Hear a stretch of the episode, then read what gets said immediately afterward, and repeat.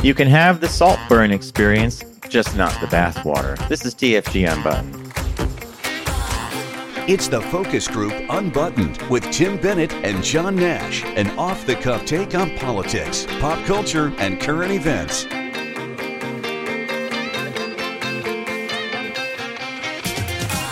Welcome to TFG Unbuttoned. John Nash here with my good friend and co host Tim Bennett. We are the Tuesday podcast of the Focus Group, which you probably already get in your audio feed of choice if you are following us. But if you want to watch the video of that, that drops on Wednesdays at 1 p.m. Eastern Standard Time on Facebook and on YouTube.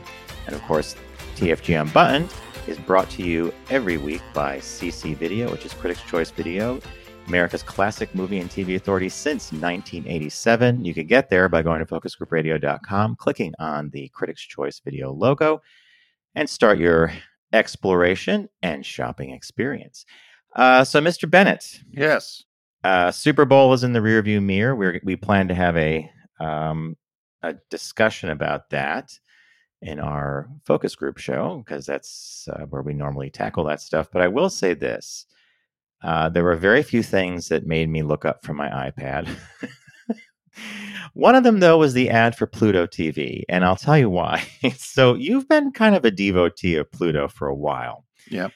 And uh, I tuned in this weekend and they've changed the interface. It's a lot easier to find things. I guess you've suffered through the different iterations of how you navigate there. It is not a yes. That's my biggest complaint about it, or would be my biggest complaint is the what do you call the navigation? Yeah, it's th- th- but but I discovered that they have like Star Trek running all the time. Oh, yeah. the, ne- the next generation in DS9. They even had the classics.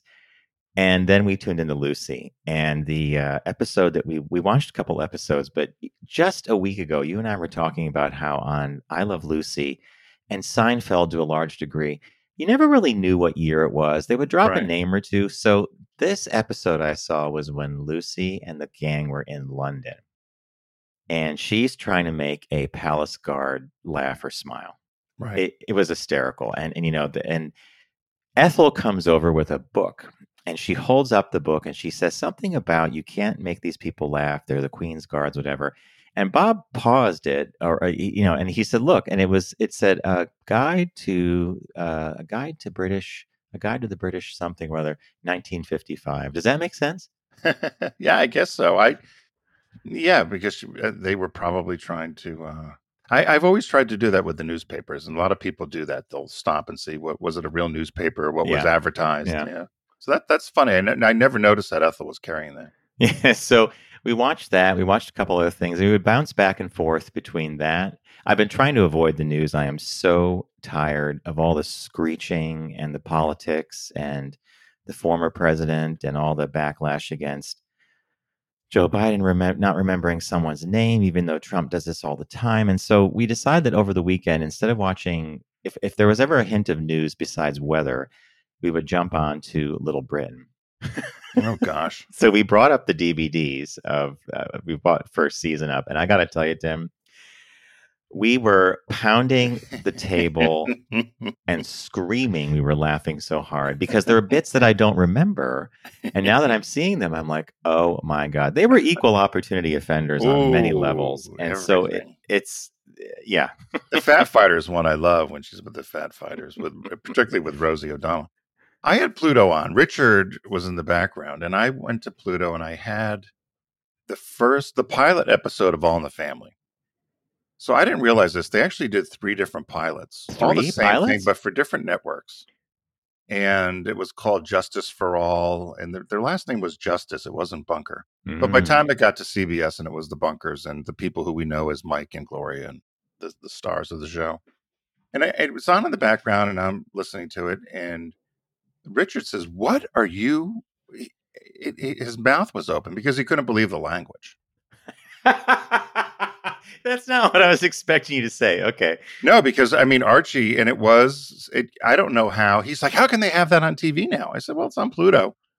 I said, But it's, I said, That was TV then. I said, People spoke like that. I said, He was not, you know, he, and it was, he went after every single stereotype and trope and, and, you know, things that you could never, never get away with today, which is a little bit like Little Britain is. Oh my God. Yeah. know? So you must. Did you see the um the uh, Pluto TV spot in the probably was the third or fourth quarter of the game? You know, I don't know how I missed it because uh, I was paying more attention in the, the third or fourth quarter. I, I was, you know, I was in and out like you were. I was watching stuff. I, I posted some of our favorite, uh, the two Budweiser favorite ads on our social media, and I was following social media what people were saying. We had a few people ask if we were going to uh, critique the uh, commercials, but I said not this year. Uh, I- yeah, so uh, Pluto ran this. I thought it was hilarious, although today, this morning, it got panned as being cringeworthy. Oh, Um, really? They ran, they, and that's my whole objection to this Yeah. little game here with the advertising. Um, they ran an ad of uh, it was about it was a couch potato farm.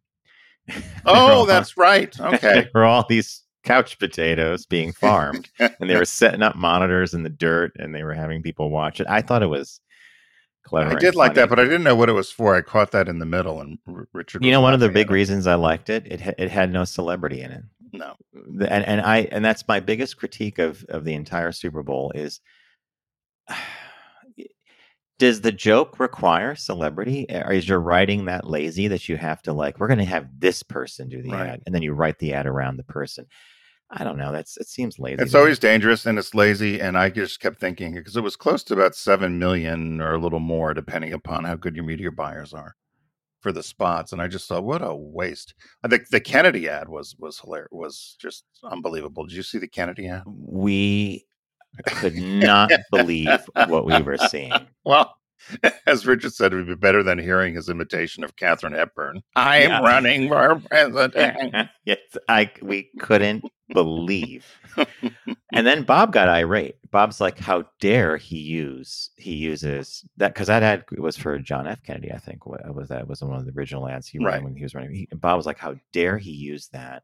His own family doesn't even want him to run and almost disowns him.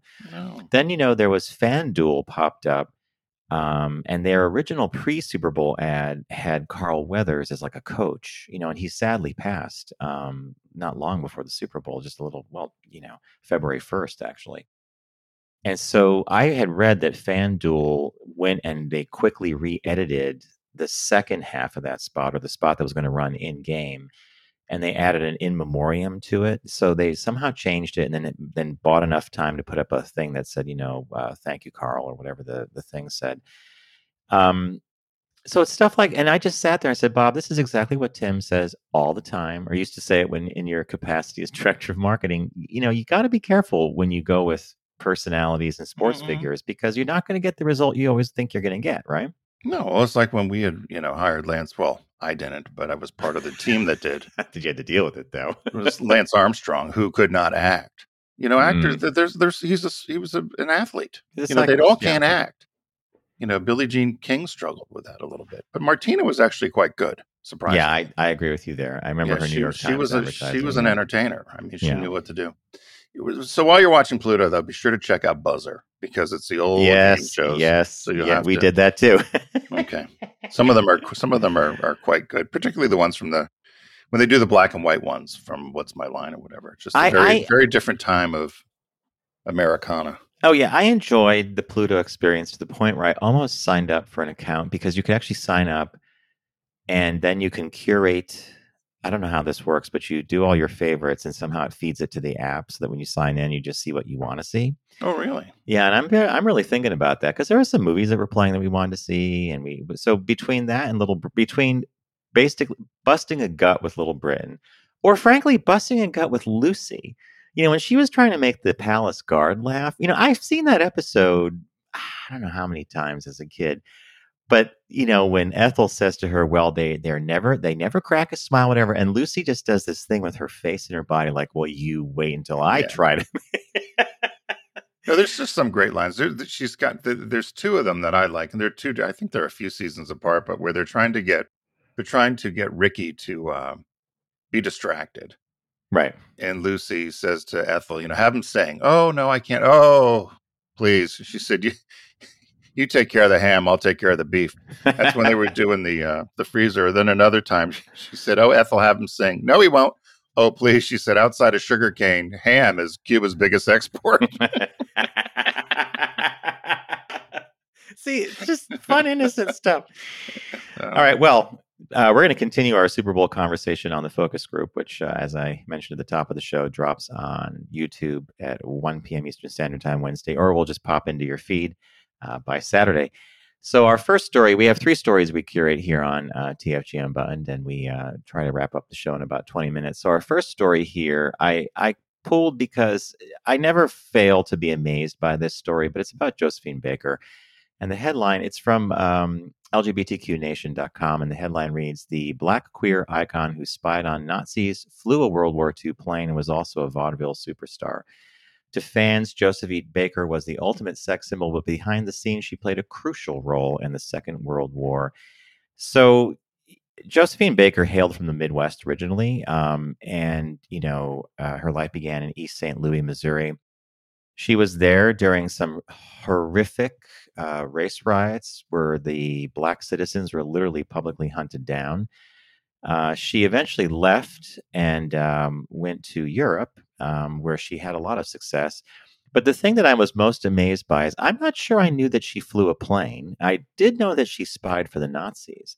But the thing that struck me about this was she found freedom and she found a, a life and, and, a, and she built a life and a whole career um, she had to leave the count, you know, the constrictive uh, American Midwest for Europe.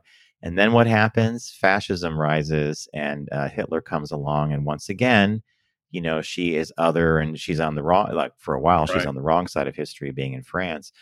But she still trooped on and and gave it her all. So I, I think it's kind of a cool story. Yeah, I I was unaware. I knew her as an entertainer and always loved um, her spirit. She was, you know, kind of the the catalyst for people like a Grace Jones. I always thought, and and she, um, when I read this, I had no idea that she allegedly they said had affairs with Frida Kahlo. Uh, Mhm. Bessie Smith, who we've talked about, was a pilot as well, first African um, African American female pilot, and um, you know, I, I thought immediately of Julia Child, who nobody ever thought was doing some undercover work as well, right? I, that's, are you serious?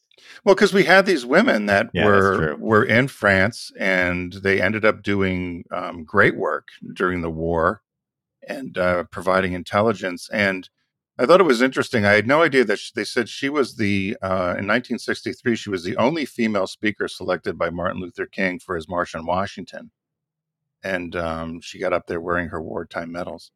But I, I um I always love these sort of stories because I thought, as you mentioned earlier, despite all the adversary and uh, or all of the um, the troubles in terms of being other in this country, that she had honor and integrity and duty to country, despite the fact that the country didn't treat her the same way.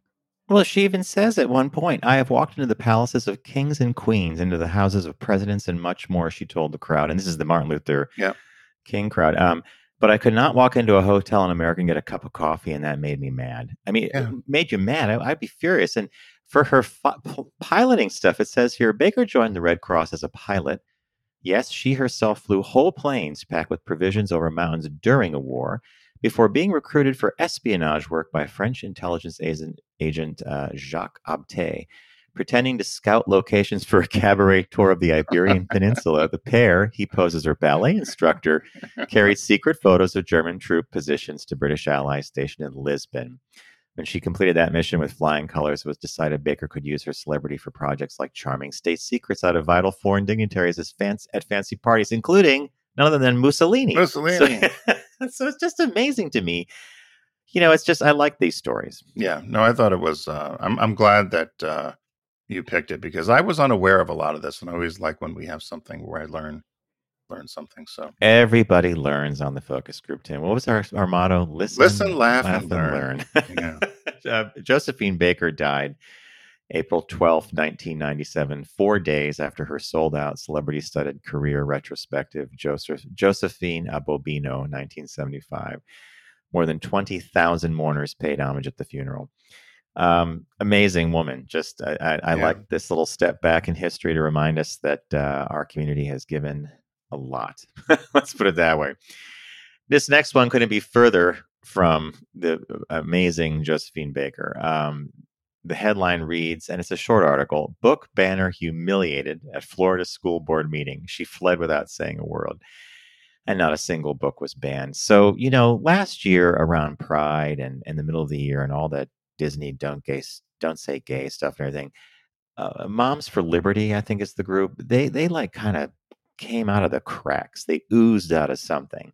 And they started showing up at all these school boards demanding books be banned. And um, in this case, the two books at this library in Florida, surprise, surprise, uh, the Brevard County School Board uh, down in Florida, the two books they were demanding to be banned were The Kite Runner and Slaughterhouse Five. Okay, so many of you listening have probably read Slaughterhouse Five and seen the movie. It's Kurt Vonnegut. It's sort of a it's a science fiction historical thing. Um, this this gentleman jump Billy Pryor, I think it jumps back and forth in time.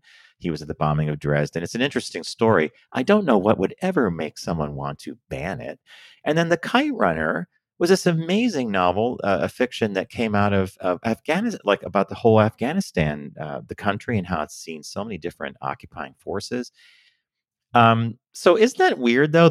That they yeah, I, get... I had gone. To, I have not read Slaughterhouse Five, but I did read The Kite Runner, and I loved it. Yeah, and it was really about how Afghanistan has been exactly as you said, um, kind of the rise of these powers that have come in and essentially ruined the culture.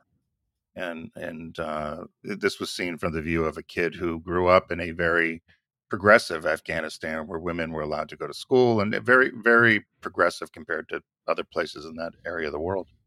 And then him trying to get out of there and I loved the story. I thought the story was great, and it's it's really about overcoming um, adversity, adversity, and and it, it, it anyway. I, I, and I so I went and I looked. Why would they want to ban these two books?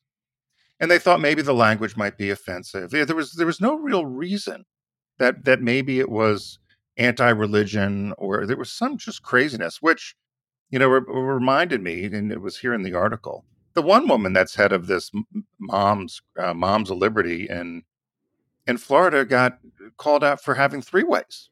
And the husband, and yeah, yeah, that, and, and, the so husband was the head of the wants, GOP down there. Yeah, right. She wants to legislate morality, you know, and, and, oh, her, husband, and her husband's watching her getting licked and fingered while he's in the corner, and she's going to tell us what's okay.